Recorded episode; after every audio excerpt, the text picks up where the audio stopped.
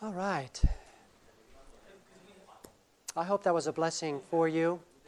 Uh, you know, many times when I have studied the sanctuary in times past, uh, even though it was fascinating to me, but because it was presented almost like trivial pursuit, you know, this the hook means this and that means that, and that's all fascinating, but it didn't help me with my walk with Christ. And so I began to lose interest. And so what I hope to do here is to, is to connect some of these things with that relationship. Now, obviously, we're not going to be able to exhaust that in these six part series. Do you know what we're going to be studying for all eternity? Is the plan of salvation. And uh, so I hope today will at least launch us out and give us a good head start. But uh, we'll go ahead and uh, get into this. But uh, once again, hope you don't mind. I like kneeling before the Master. Let's kneel before Him as we begin this, this hour together.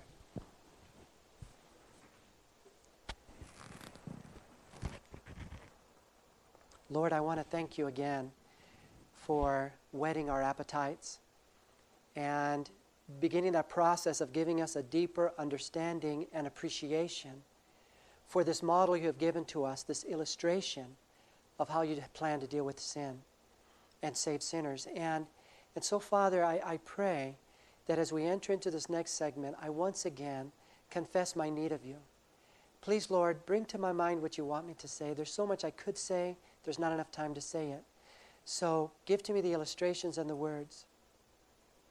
Father, you know the life of each person here and the secret struggle in their life. And so I pray you'll bring something out especially for them to encourage and strengthen them and reveal your love to them through this presentation. Thank you, Lord, and I ask this in Christ's name. Amen.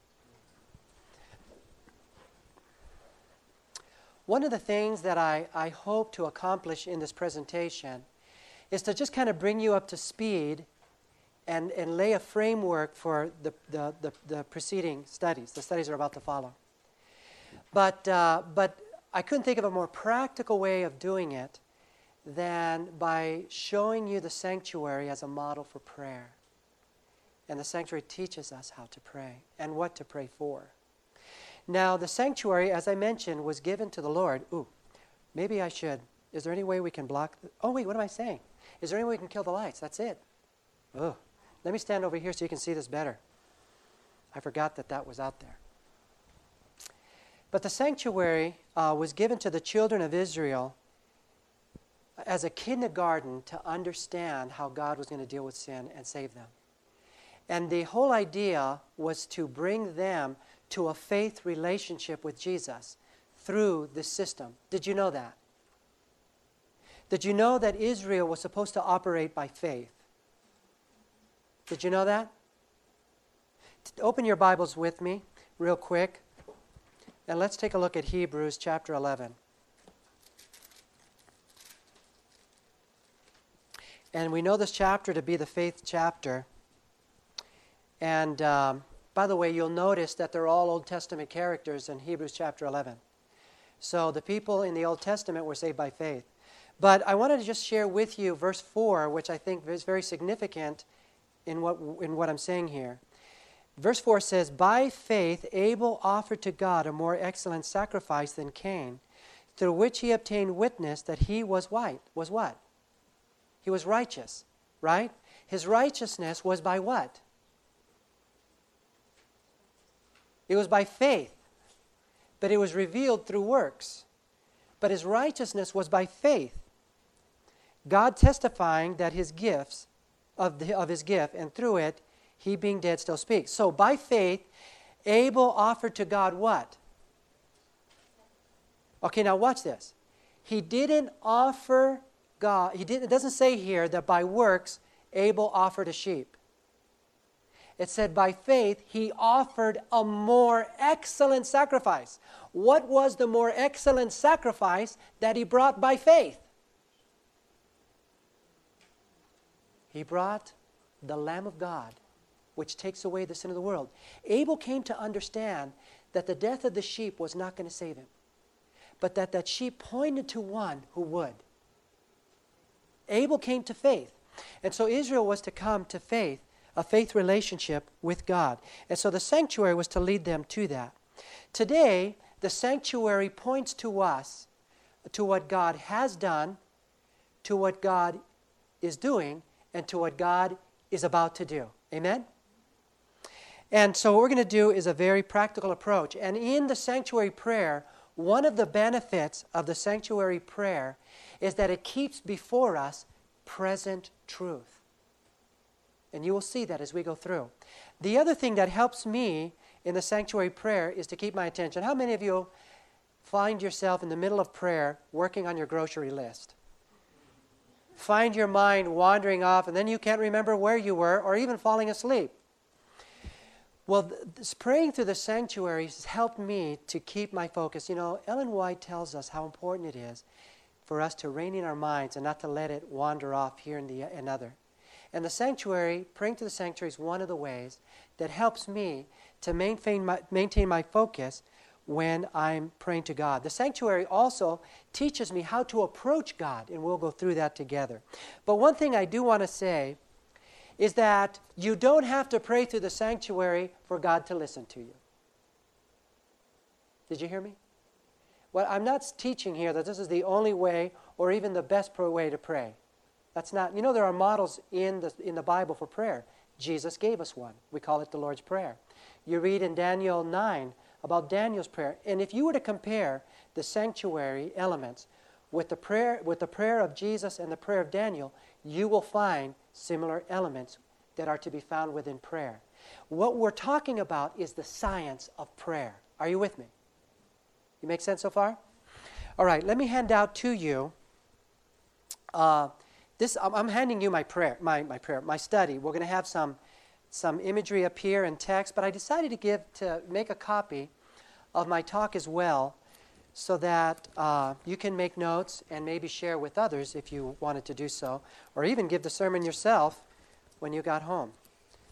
Here's three. Three, and two. Thank you. And I'll put this here if anybody else comes in late. What we're going to do uh, as we work through this together, the first thing I'm going to do is I'm going to share with you the role of the priest as it related to the earthly sanctuary, what he was doing.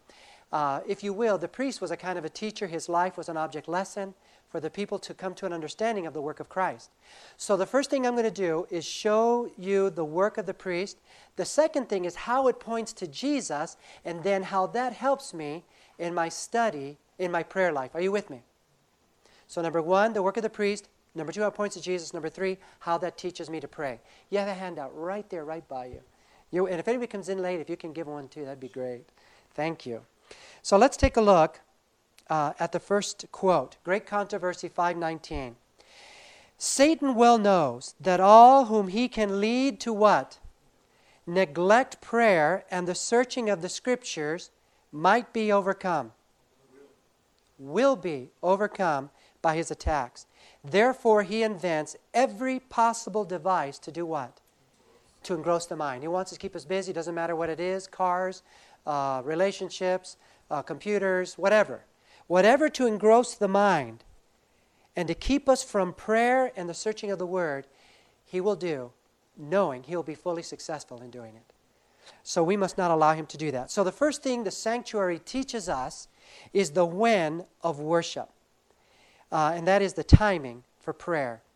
And on earth, the priest was involved in what was called the daily service. In the morning, uh, the priest would be high up waiting for the sun to break the horizon. And when the sun broke the horizon, he would blow the shofar, which was a call to worship for Israel. At that time, Israel would turn to the sanctuary and they would pray. And they would offer up a sacrifice, which was a sacrifice of dedication. They were dedicating themselves for the day. And of course, part of the work of the priest was not only the sacrifices, he washed his hands and feet, and I'll talk a little bit more about that as he dedicated himself. Kept uh, the, the lights going on the menorah, the bread on the table of showbread, and the incense on the golden altar. But, but the first thing we learn is that the model for prayer is found in a sanctuary to be in the morning. In the life of Jesus, we see this. Isaiah 50, verse 4 and 5 says, The Lord God has given me the tongue of the what? Of the learned. Thank you for helping me. That I should know how to speak a word in season to him who is weary. He awakens me when? Morning by morning, he awakens my ear to hear as the learned. Isn't it amazing? Who was it that woke up Jesus every morning for study and for prayer? It's the Father. Do you know that the same Father does the same for me? This morning, he woke me up at 3 in the morning because he knew I needed extra time to prepare for today's presentations. But I didn't know that God would do that for us. And so I remembered an old colporteur in my church who prayed, and, and, and he shared with us. He was a praying man, and he said to me, Yeah, the Lord wakes me up in the morning. I don't have an alarm clock. You know, I don't have an alarm clock either. I don't bother with it. Jesus wakes me up in the morning to spend time with him. And why in the morning? You know, a wise pastor once asked this question When does a soldier put on his armor for battle? Before the battle or after the battle? Before. So to have our worship after the day is done is, is, is Dick O'Ffill said this. He says, if we do that, we're going to end up with the loser's prayer. I'm sorry I did this. I'm sorry I did that. I'm sorry I did this. That's the loser's prayer. But if we pray in the beginning, when we confess our need to God, then God can strengthen us through the day. Amen? So the sanctuary tells us about the timing of our worship is the first thing in the day. Um, and that's how we began. But now it also gives us a model of how to pray. So the first thing we do is we enter to the gates, and uh, that's the one entrance.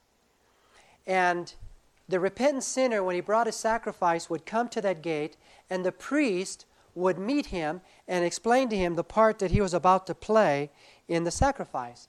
Well, how does that gate, what does that gate tell us about Jesus? John 10 9 tells us, I am the door. If anyone enters by me, he will be what? Saved. John 14 6, Jesus said to him, I am the what? the way, the truth, and the life. No one comes to the Father except what? Through me. And uh, you know this idea that all road leads to heaven? No. It leads through Jesus Christ. Or it doesn't lead to heaven. Amen? And so, in my prayer life, I'm coming to Jesus. And the psalmist David, and I shared with you how David really had a, an excellent understanding of the sanctuary. David explains to us how we're to prepare our hearts and minds to approach God. And it begins with praise. Psalms 100, verses 1 through 5, David shares this idea with us. Make a joyful shout to who? To the Lord, all you lands. Serve the Lord with gladness. Come before his presence with singing. Know that the Lord, he is God. It is he who has made us and not we ourselves. We are his people and the sheep of his pasture. Enter into his gates with what? With thanksgiving and into his courts with? With praise. Be thankful to him and bless his name, for the Lord is good, his mercy is everlasting, and his, tu- and his truth endures how long? When we praise God and thank him, it prepares the mind for worship. You know what? We often complain about things. Amen? Uh, there's about four of you. Okay. We'll pray for the rest. But anyway, we complain about things. We murmur, we complain. When we do that, we are magnifying the problem and we're diminishing our God. And we get discouraged. But when we look away from our difficulties and we think about the goodness of God and we praise Him and we thank Him, then suddenly our God gets bigger and what happens to our problems? they get smaller. And we don't get discouraged. Uh, in my Bible, I don't know how, if you do this, but in my Bible, I like the Lord oftentimes. Have you ever had those experiences when you are, are praying or you're reading your Bible and after you've been praying your heart out to the Lord and all of a sudden something will stand out? It just like lifts off the page and the Lord is giving you a special word. Have you had that experience?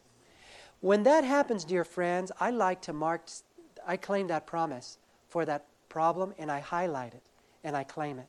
Let me just share you a couple of examples. Uh, you know, when you stand for the right till the heavens fall, people like to take their weapons and aim them at you. Have you noticed that? When you stand like steel for the truth, you're wearing a target. Did Jesus wear a target? You bet. And, and so there are times when the, the lion's roar can be pretty scary. But when we turn to the Word, we find strength. And here are promises that have come to my mind from the past that I have marked down special. One is found, you don't have to look these up, but one is found in, in, in Psalms 84 11. It says, For the Lord God is a sun and a shield. The Lord will give grace and glory. No good thing will he withhold from those who walk uprightly. Hey, do you like the idea that God is a sun and a shield? How about this one? This is found in uh, Psalms 86 17. Show me a sign for good, that those who hate me will see it and be ashamed, because you, Lord, have helped me and comforted me. Is that awesome? Through, throughout my Bible, I have what I call Ebenezer stones. And I will mark down, I'll put the date by it and, and, and abbreviate the problem. And later in life, when I get discouraged, I will flip through my Bible and I will find those promises. And let me tell you, by the time I'm done, that problem that seems so big is now small. And my God that seems so small is now big. Look what Ellen White has to say about praising. Prophets and Kings 202. If more praising of God were engaged in now, hope and courage and faith would steadily what? Increase. So praising. By the way, did you know that Satan hates the sound of praise? He doesn't, hey, yo, wake up, listen to this. Satan hates praise. You know, he likes to do things to us that we hate. Isn't it nice to know? You're with me? You know where I'm going with that. You know, when things go bad in your life and you start praising God, He can't stand that. Did you know that? Praising God draws angels of light. Murmuring and complaining draws angels of darkness. So we want to praise the Lord and prepare our hearts and minds for worship. Well, the next thing we do now is we enter into uh, the holy place. And in the holy place, we find uh, three furnishings the lampstand, the table of showbread, and the altar uh, of incense. And the brazen altar is uh, really symbolic of the cross of Christ because it is at the brazen altar where the sin and the sinner are separated. I wish I had a chalkboard. I want you, you all seen pictures of the sanctuary, have you? Do you really know how to operate this gizmo? Really well? You can? You know that opening frame I had? The opening picture. Can you get us there real quick and then bring us back here? All right. Ooh. Yeah, the very, very first one. That one right there. That one.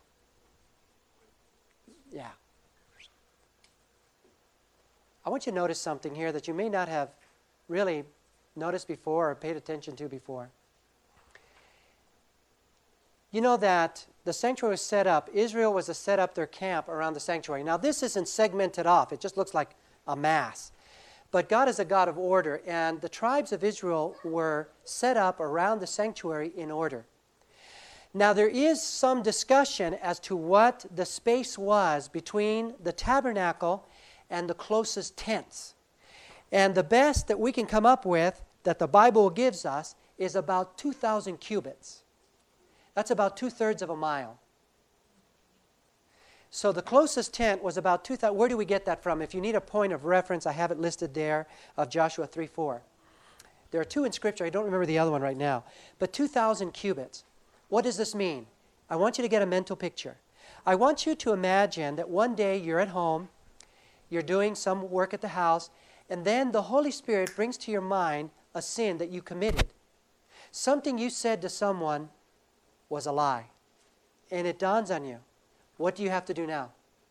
Israelite, tell me. You've got to bring your sacrifice. Amen? So you get your sacrifice, your, your heart is broken, and you head towards the tabernacle. When you get to the very edge of the tabernacle, before you now is a plaza of about two thirds of a mile. And now you begin to walk into that plaza. What are you feeling? Do you think that maybe the people are watching and noticing? I wonder what he did. I wonder what she did. Do you think there was a little peer pressure involved in this? You know, nobody escapes it. We all have pressure. But you know, for Jesus Christ, it is worth being faithful. Always. But no, everybody has, in every generation, has had some pressure to face. And when, this, when the repentant sinner, you can get us back, gets to the curtain, the priest met him, and there explained to him his role, and he would confess his sin over the lamb, and his sin was symbolically transferred now to the lamb. This is very important. If you're going to understand the sanctuary, you've got to follow this. Got to follow the sin. Then the lamb's life was taken by the sinner who had committed the sin. And then that blood was captured in a bowl, signifying that the sin was transferred from the person to the lamb, and now it's in the blood. And then the priest would take the blood into the holy place and sprinkle it before the veil, signifying that that sin was now transferred to the sanctuary. That was part of the daily experience. Are you with me? This went on day after day, week after week, month after month in Israel. And the sin was transferred. Now, the transferring agent was the lamb. And how does this what how does this point to Jesus? Well, John 1 verse 29 reminds us the next day G, uh, John saw Jesus coming toward him and he said, "Behold the lamb of God who does what? Takes away the sin of the world." And so when I am praying as as I come into the sanctuary and I'm praising the Lord, Oh, wait a second. I have another handout for you. I am sorry about that. I forgot to give you this one. Can I have somebody pass these out for me? Uh, they were supposed to be uh, cut in half, but this might work well for you. You can scribble on one, and the other one you can use as a handout later if you wish to give this presentation. But uh, that'll give you a model to follow me. But anyway, so as I'm praying, after I give praises and thanks to the Lord, I come to the brazen altar, and in my mind, um, I search my heart and mind for any sin that, may, that I may have committed over the last 24 hours. I ask the Lord Jesus to search me and try me and know my heart and see if there's any wicked way in me. Are you with me? I ask Him, and the Holy Spirit will bring things to my mind, and I better have a note and paper handy so that I can take care of whatever it is I need to take care of. I may need to apologize to someone. I may need to give return money back to someone. Hey, can, can we be real? Let me share with you an incident that happened to me on my way here. I knew that I was going to be standing before you, and I didn't want anything that would stand between my soul and my Savior because that would interfere with what I'm trying in being an instrument. So as I was praying to the Lord, I said, Lord, is everything right between me and you? I want to make sure that there's nothing. And the Lord brought to my remembrance, watch this. This is when I was in Needles in the morning. Something that, that I was going to take care of, and I didn't do it. I forgot. Years ago, when I was a student, at La Sierra. How much of the story should I tell? Don't tell your mom. She and I went to school together. But I found creative ways to get out of getting tickets. I'll leave it at that. and, um, and so uh, it wasn't right. And I asked God to forgive me. And so I made a decision to make that right. But I didn't follow through with it. And the Lord brought that to my mind right there. And I said, Lord, I got to take care of this. There was a financial matter involved in that. In fact, I'll just tell you, it was $100. And, and I said to the Lord, right now, uh, hey, we're family, right? I'll share a little bit too much. Of course, going to be recorded. Hopefully, they'll edit all this. But, you know, um, Anybody here have financial challenges besides us? so I said to the Lord, I said, you know, Lord, right now that's a little challenging for us, but I, you know, I, am going to do it. I'm going to do it. We have to do it. And I, and I said to him, but you know, can you do something special for me? Remember how when Peter blew it and you brought the fish out of his mouth? I don't want to wait till I get home to take care of this. I want to take care of it right now. Would you provide something that's, that amount of money will come into my hand and I can take care of this? That was my prayer. Forgot all about my own prayer. I was driving through Modesto, and we had a, something with us that we took from Arkansas to bring to a family. We went to their house, we dropped it off, and as we were turning around, the lady said, Thank you for doing this for us. And she handed me the precise money that I had prayed for that morning. We serve a great God. Because the Lord knew I didn't need that on my mind as I'm coming out here because I don't want anything between my soul and my Savior as I talk with you. Wanted all that taken care of. And so as I pray, I ask the Lord, you know, is there anything between my soul and my Savior? Anything I have done, anyone I need to apologize to? You know, as a husband, there are times that I'm, I'm so focused on the goal that maybe I'm not patient with my wife. And I need to apologize to her. Or maybe, maybe I, I, I didn't give the attention to my kids and I need to apologize to them. Are you with me? The Lord will bring things to my mind, and that's what I do there at the brazen altar. The next thing that the priest would do is he would move to the laver of washing. And before uh, administering the blood in the holy place and ministering at the altar, the priest would wash his hands and his feet. This was extremely important for him to have this water experience. Because if he didn't and he entered into the service without washing his hands and feet, he would die. So there was a water experience. He had to wash his hands and feet, and this was symbolic of preparation for service. Did you know that before Jesus began his ministry, he had a water experience? And we find this um, in Luke 3 21 through 23, and we even find out why he did it. It came to pass that Jesus also was what? Baptized, his water experience. And while he prayed, the heavens were opened, and the Holy Spirit descended in bodily form like a dove upon him. And a voice came from heaven which said, You are my beloved Son, in you I am well pleased. Now, Jesus himself, what's the next word? Began his what? His ministry at about 30 years of age. So the water experience was the signal of the beginning of his ministry. By the way, he was 30, very significant. Did you know that the priest could not begin ministration in the Mosaic sanctuary until he was 30? It all points to Jesus, doesn't it? And you know, you and I, when we gave our lives to Jesus, what was our next what was the next thing we did? We were baptized, amen? And we're baptized into service for the Lord Jesus Christ. Baptism is to our Christian walk what marriage is to a wedding. It is the commitment. Amen? And so it points us to Jesus. And so in this part of my prayer life, I recommit my life to God. I ask Jesus into my heart. I ask Him to give me the Holy Spirit that I could recognize His voice as He speaks to me throughout the day. And, um, and, these are, and I ask Him to rule upon the throne, throne of my heart. So I recommit my life to the Lord. By the way, you do realize that we are to commit our lives to Jesus every day. Did you know that? Every day we renew our commitment to Him. So after I have recommitted my life to Jesus, I then move over in my mind uh, to the lampstand. So we're entering into um, the holy place now. Now, the lampstand was the only object uh, in the holy place that radiated light. We did have some light coming in from over the top, here in the Most Holy. But the lampstand was the only light source there. It was the job of the preach, priest to make sure that the lights never went out. They were never to go out. That was his job. Well, how does this lampstand point us to Jesus? John 8 12 says, the words of Jesus are found, I am the what? The light of the world. He who follows me shall not walk in darkness, but have what? Everlasting life. Now, the lampstand, what was the source of fuel for the lampstand? It was oil. What is the oil a symbol of? Holy Spirit. Holy Spirit. What was Jesus full of? Today, as a church, the remnant church, God calls us to be the light of the world. Amen? And if we're going to be the light of the world, what do we need to be filled with?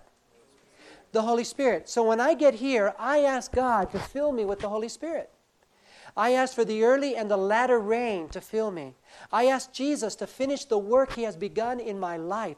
I want people to see Jesus in me. I want them to hear Jesus. By the way, you know where that begins? It begins in the home. Hear me. If, if my wife and my children do not see Jesus, I'm a fake. If they don't see Jesus in my life, I'm a fake. And I can fool the people at church, and I can fool the people at my job but I don't fool my wife and I don't fool my children. And if my wife and my children cannot say I'm a Christian, then I am not a Christian. Does that make sense? So I ask to be filled with the Holy Spirit because I want George to die and Christ to live in me, the hope of glory. And I pray my heart out for that. Listen to what Ellen White has to say here. She says, we need, to, we, we need and must have fresh supplies. How often? Now, listen, look at this next thing, just blows my mind. All heaven, how much of heaven? All heaven is doing what? Stop. Heaven is waiting. You think they're anxious? You think they're impatient? All heaven is waiting, she says, for channels through which can be poured the holy oil to be a joy and a blessing to others. Heaven is looking for somebody who's asking. The word tells us you do not have because you do not. We need to ask. And of course, the Lord is more willing to give the Holy Spirit to those who ask than our parents, wicked parents, to give good gifts to their to their children. The problem is we're not asking. And so here we are summoned to ask. And so I pray and ask the Lord to fill me with the Holy Spirit. Are you noticing how each section is a cue to what to pray for and how to pray intelligently and also in order. You know, we keep talking about revival, don't we? And it'll die away, and in a few years we'll talk about it again. We talk about revival and we talk about reformation. Can I add a third thing to that? Let's add continuation. Revival, reformation, continuation in preparation for translation. Amen? because it can't be just a one-time deal. And, and as, I am, as I am praying to the sanctuary, all this is kept fresh in my mind. We need the early and latter rain. In my last talk that I give on Sabbath, no, Sunday morning, I'm really going to talk about how different these things are and how one opens the door for the other. And I'll go into detail on that. But, uh, but yeah, so Reformation, revival, Reformation, and continuation. Now, after I have asked to be filled with the Holy Spirit, I then go to the table of showbread in my mind. Here we found, we would find uh, 12 loaves, and each loaf represented one of the tribes of Israel. It was to be a reminder to Israel that it was God who would supply all of their needs. God was too. That's right. He was to supply all of our needs. And how does this point us to Jesus? John 6 48, Jesus said quite simply, I am what? The bread of life. So it is Jesus who supplies all our needs. Whatever your need is, Jesus is the one who can supply it. Be it physical, or like I needed that morning, the money, or spiritual, which is the greater issue. Jesus is the one who supplies all our needs. In Philippians 4:19 we find this beautiful promise and my God shall supply all your need according to his riches and glory in Christ Jesus. How many of you have day planners? Well, maybe that's kind of old fashioned. You got one, I got one too. How many of you have those electronic gizmos and you have your whole life in there? Okay. This is what I do. In the morning while I have my devotion, I pull out my day planner and I lay out before the Lord all of my needs for that day. I go through every appointment, I go through every class I'm going to be teaching. I go through every phone call, every meeting, and I go and delineate to Him what my needs are going to be through the day, and I ask for His help. I ask for wisdom. I ask Him to keep me uh, from being presumptuous and running ahead of Him. How many of you are always tempted to say, We don't have to pray for this, we've got this covered? Famous last words, friend. You know, I have found it to be very wise to pray before you get into trouble. Why wait till you're in trouble and then pray? That doesn't seem very Phi Beta Kappa to me. So I want to pray before we get into trouble. So I lay out everything before the Lord and I ask Him for strength and for faith and courage to face that day. You know, sometimes the Lord may impress upon us that we have to confront someone. We need to do it with humility, amen? But we have to do it with boldness. Now, I don't know about you, I don't like confrontation. My personality, there's some personalities, confrontation's like candy. I'm not one. I don't like it. So I need grace and courage and boldness from the Lord Jesus Christ to deal with those issues. And it's here that I address those things. Does that make sense? You with me so far? Okay. So so that so it's here at the table of showbread that I am reminded to present to the Lord my needs. But then I go to the golden altar. The golden altar stood before the, uh, the veil that separated the holy from the most holy. It was at this position that the priest um, was drawn closer to Christ than by doing any other service. I find that very significant. And what the priest would do after the, the repentant sinner had confessed his sin over the lamb, the life was taken, the blood was caught and transferred, the priest went into the holy place and the repentant sinner didn't know what was going on in there. But the priest would take incense and he would place it on the altar. David, I don't have the, oh, it is marked in your, in, in, in your prayer, in your uh, paper, but I don't have it up on the screen. David reminds us, the psalmist does, he says, Let my prayer be set before you as what? As incense. So the, the incense represents the prayers of the people.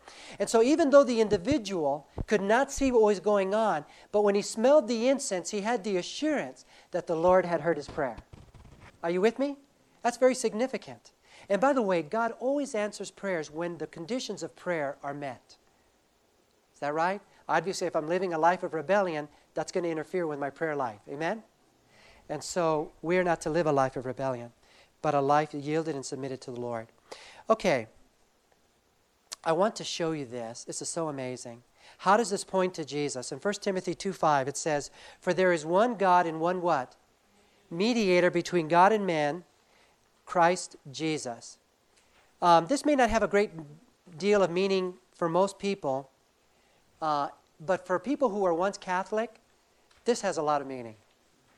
Jesus is my mediator. I have no other. And so, as the priest was the mediator in symbol, Jesus is my real mediator in reality. In Hebrews 7:25 it says, "Therefore, he, Jesus, is able to save to the what?" Now stop. Think about that word uttermost. Can you think of a more in depth word than that? I mean, it's totally more profound than the uttermost. I love that. Jesus is, uh, is able to save to the uttermost those who come to God through him, since he always lives to make what? Intercession for who? For them. And so it's during this time in my prayer life that I make intercession for others. I will pray for others.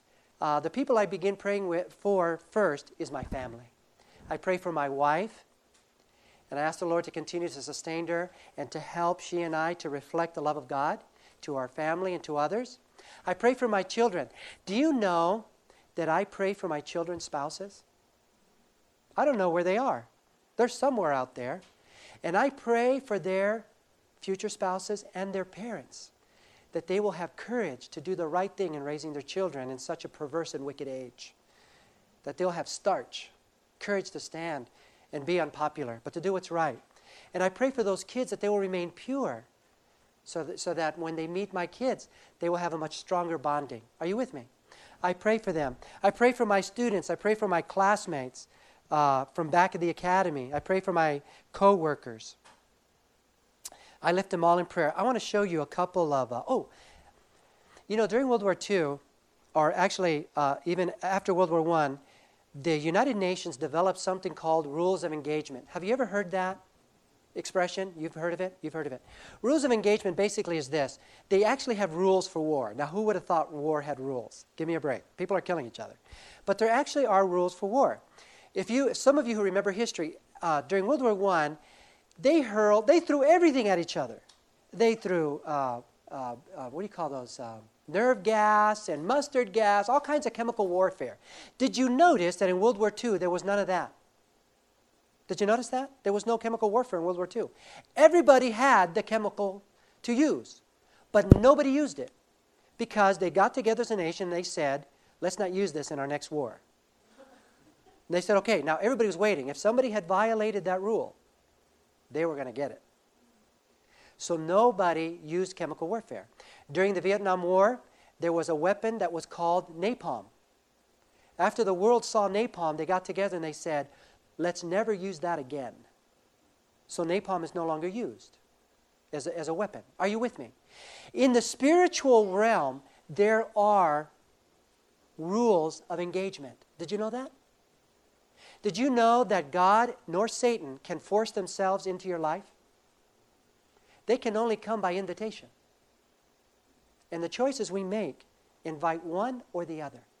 Did you know that I can pray for you, brother? God may not be able to intervene because you may not be asking Him to, but I can pray for you and say, Lord, as a, as a resident of this planet and as a member of this human race, I am asking for your involvement in my brother's life. And that gives God permission to enter in. Are you with me? Does this make sense? God does, he's a gentleman. He doesn't force himself in the life. But Satan, if God begins to work in your life, he can say, hey, wait, wait, wait, wait, she didn't ask. Then the Lord can say, yes, but George was praying for her. I have a right to be here.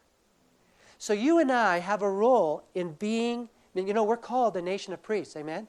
So you and I have a role in praying for other people. And so here at the Brazen Altar, I am praying for other people that they, uh, that the Lord can work on their behalf to reach them. Amen? As well as issues that are taking place. I want to show you these two quotes. First, let me show you this one. I love this. This is so awesome. At the sound of fervent prayer, Satan's whole host does what? Hey, has the devil ever scared you? You want to scare him back?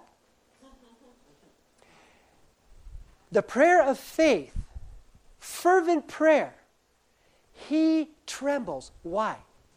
Because we're involved in a war. And prayer, Ellen White tells us that the prayer of faith moves the arm of God. You like that? It moves the arm of God. During World War II, the Allied forces developed a strategy that gave them success uh, in their battle in Europe. What they would do, they realized that they had to take command of the air. Whoever commanded the air commanded the ground. Are you with me so far? So, air superiority was mandatory if you were going to win the war. So, what they would do is they would send in their aircraft, then they would send in the artillery, then they would send in the armor, and then they would send in the ground troops. That was the strategy that they used. In the spiritual warfare, we've got to do the same thing. Satan is called the prince of the power of the air. And prayer is how we combat him. We have to take command of the air if we're going to be successful on the ground. And our artillery are things like radio, satellite, television. Our armor are things like our evangelism that we do through preachers. And our troops are a laity doing colporteur work. Are you with me? Bible work. But to have victory, we have to take control of the air. And as we pray, we are contending with the prince of the power of the air. How? Because when we pray, we access heaven's strategic air command and they get involved. Are you with me? They get involved. You see, the devil knows something that you and I don't about prayer.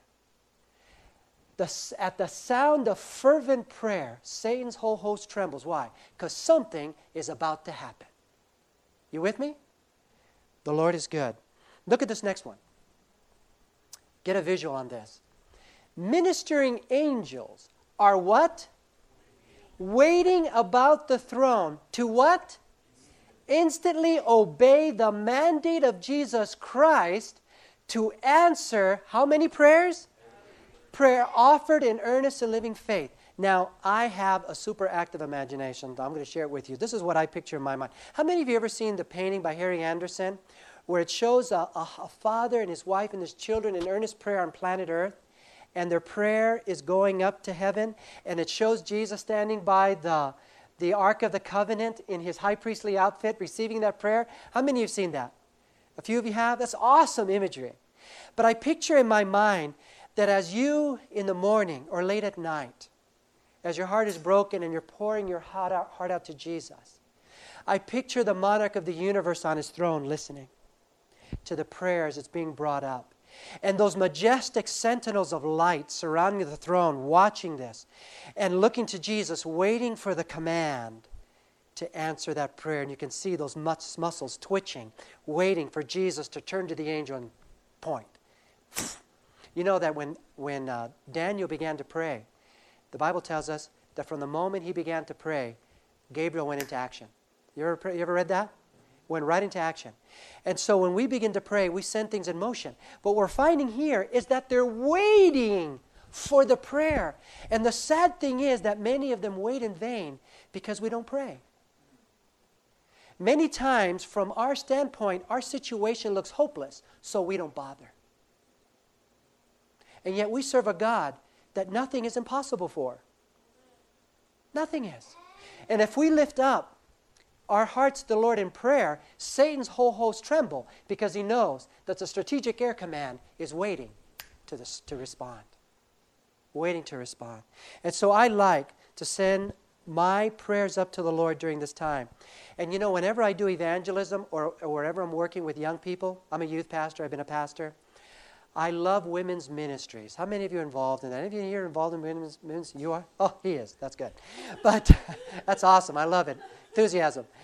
But I will seek out the women in my women's ministries group because what, what are they always doing? They're always praying. And so I'll go down to them and I'll tell them, look, I'm dealing with this young person, I'm praying, but I want to know that I'm being covered. I want air superiority. I'm asking you to join me as I'm praying for this young person. Keep it private. Or I'm about to do evangelism. This is my topic tonight. I'm worried about these people who are attending. Are you with me? I get as many people to pray as I possibly can. And uh, so prayer unleashes the power of God to work. The last segment of my prayer time is in the most holy place. Here we find the visible presence of God during, uh, during the wilderness wanderings. And the priest entered the most holy place only once a year, and that day was called the Day of Atonement. It was a time when the people of Israel would search their hearts because sin was about to be finally dealt with and eradicated. And they wanted to make sure that everything was taken care of between their soul and their Savior. And and in Israel, they knew this time to be a day of judgment. We as a people, this points to us because we know that since 1844, October 22, Jesus has been in the most holy place doing the same thing, dealing with all those sins that throughout the year have been transferred to the most holy place. And in Daniel 7:13, we find uh, this imagery. Daniel writes for us, "I was watching in the night vision, and behold, one like the Son of Man coming with the clouds of heaven."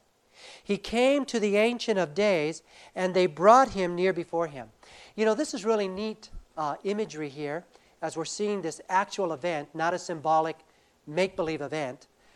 Daniel saw this. Do you know that if you and I were standing on Ascension Rock near the William Miller farm on October 22, if we had read this text on that day, we would have been reading what was actually happening at that very moment in heaven. To me, that's awesome. But, um, but that's the imagery, and that's how it points us to Jesus and what he's doing right now. And so during this time in my prayer life, I asked Jesus to search me deeper in what's going on in my life. Okay, I'm going to be transparent with you and share something else with you. During, during uh, my last week at school before I came out here, I grew up in uh, the environment, my neighborhood, and my environment, without going into detail, was violent, was a violent environment that I grew up in. And as a result, uh, my, my, my life was really filled with fear, a lot of fear. And Jesus has given me victory over a lot of my fears. Has Jesus given you victory over yours? I praise his name. But you know, over the last few weeks, the Lord has been really revealing to me that there are areas in my life where I experience fear still. And I just kind of brushed them aside over the years. You know, as adults, we're really good at that. We're good at masking things as adults. Young people, uh, it's out in the open with young people, but by the time you get older, you learn how to mask it. Young people and older people have the same problems. Don't let anybody fool you. But, um, but you know, the Lord began revealing to me this. And so during my, this time in my prayer, the, the most holy place experience for me is a time of intimacy with God. That's where I open up my heart to Him. This is my one on one private time with, with Jesus. And I began talking to him, and I said to him, Lord, what is the source of my fear? Where is this coming from? Why am I doing this? Help me to understand. Jesus says, You know the truth, and the truth is going to do what? Set you free. So I have embarked on a Bible study on fear. Do you know what fear is? Fear is communicating to me my concept of God. Because it's telling me that I am not trusting Him in this area. and that's why I'm afraid. The Lord has been revealing this to me. It is showing a lack of faith in Him. Do you think that hurts His feelings? Do you think, does God have feelings? Do you think that hurts Him when we don't trust Him after all He's done for us? And so I have been asking Him to show that to me and how to deal with it. That's part of the investigative judgment. Amen? I want Him to deal with the fears in my life, along with other things. And we'll talk more about that in our next segment on what the investigative judgment looks like in the everyday life. But that's part of it. And so here I, I share with Jesus, I ask him to come into my life and give me a deeper search. And uh, not only, you know, the sins that I ask for forgiveness for out here, I want to know the source. I want to deal with the roots. How many of you have gardens? You ever have a garden? How many of you like taking care of the weeds by cutting off the top? That doesn't work because it comes back. And sometimes when we're dealing with sin, we struggle with ourselves and we say, Why does this keep coming back? And so it is in that most holy place experience that we ask the Lord, What is the source behind this? What's feeding this? And the Lord reveals this to me. And I'll go into more detail in that on our next talk, okay? I'll go into detail how that works. But it is here that I ask that. I also revealed to the Lord my dreams that I have.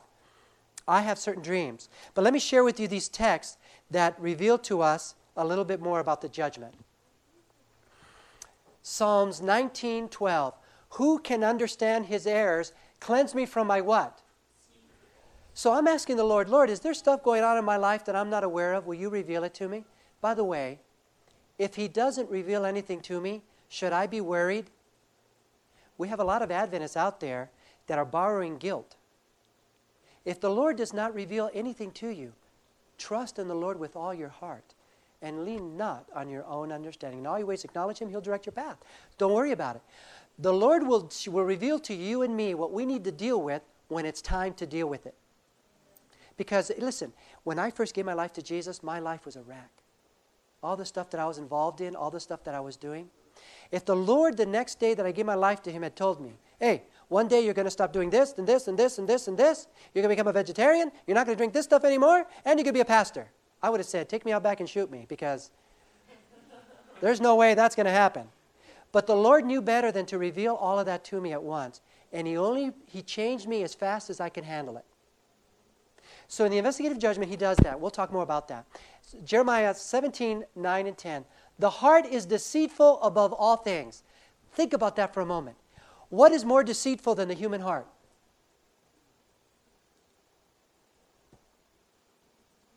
according to the word? Nothing. The heart is deceitful above all things. That's a good description of you and me, friend. And the sooner we come to that conclusion, the better off we are. Because when the more messed up we, re- we realize we are, the faster we're going to run to Jesus for help. The heart is deceitful above all things, and not only is it wicked, it's out of control, man. It's desperately wicked. Who can know it? You and I don't even understand how bad we are. I, the Lord, search the heart. I test the mind, even to give every man according to his ways, according to the fruit of his doings. So in, the, so in this part, I'm asking the Lord to reveal with me if there's anything going on in my life that isn't right that he needs to show me. But I don't do it with fear because he's my friend. Amen? Psalms 139, 23 and 24. Search me, O God, and know my heart. Try me and know my anxieties, and see if there's any wicked way in me, and lead me in the way everlasting. And that's what he wants to do. And we'll go into that a little bit more. But, uh, but this is where I reveal to him my concerns, uh, personal concerns, as well as some of my dreams. Do you have dreams? Do you think the Lord is interested in your dreams? You know, the Bible says, Delight in the Lord, and he will what?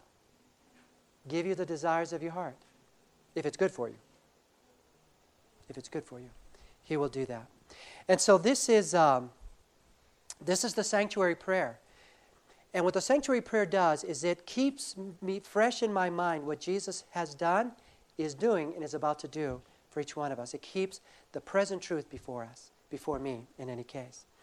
Uh, any questions that you have for me on this? And by the way, as I shared before, you don't get brownie points for praying this way. I'm not saying you have to pray this way. It just helps me to keep me focused because my mind wanders so bad when I pray. It helps me to pray intelligently. No questions on this? That made sense?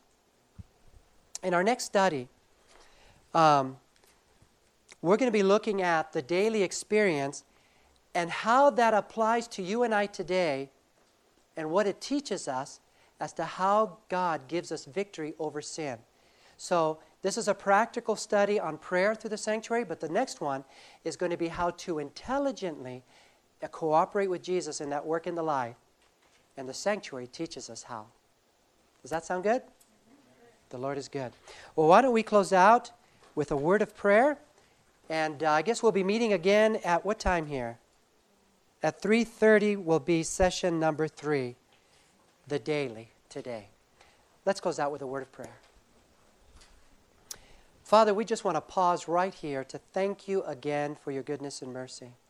Lord, your truths are so simple to understand. We make things so complicated.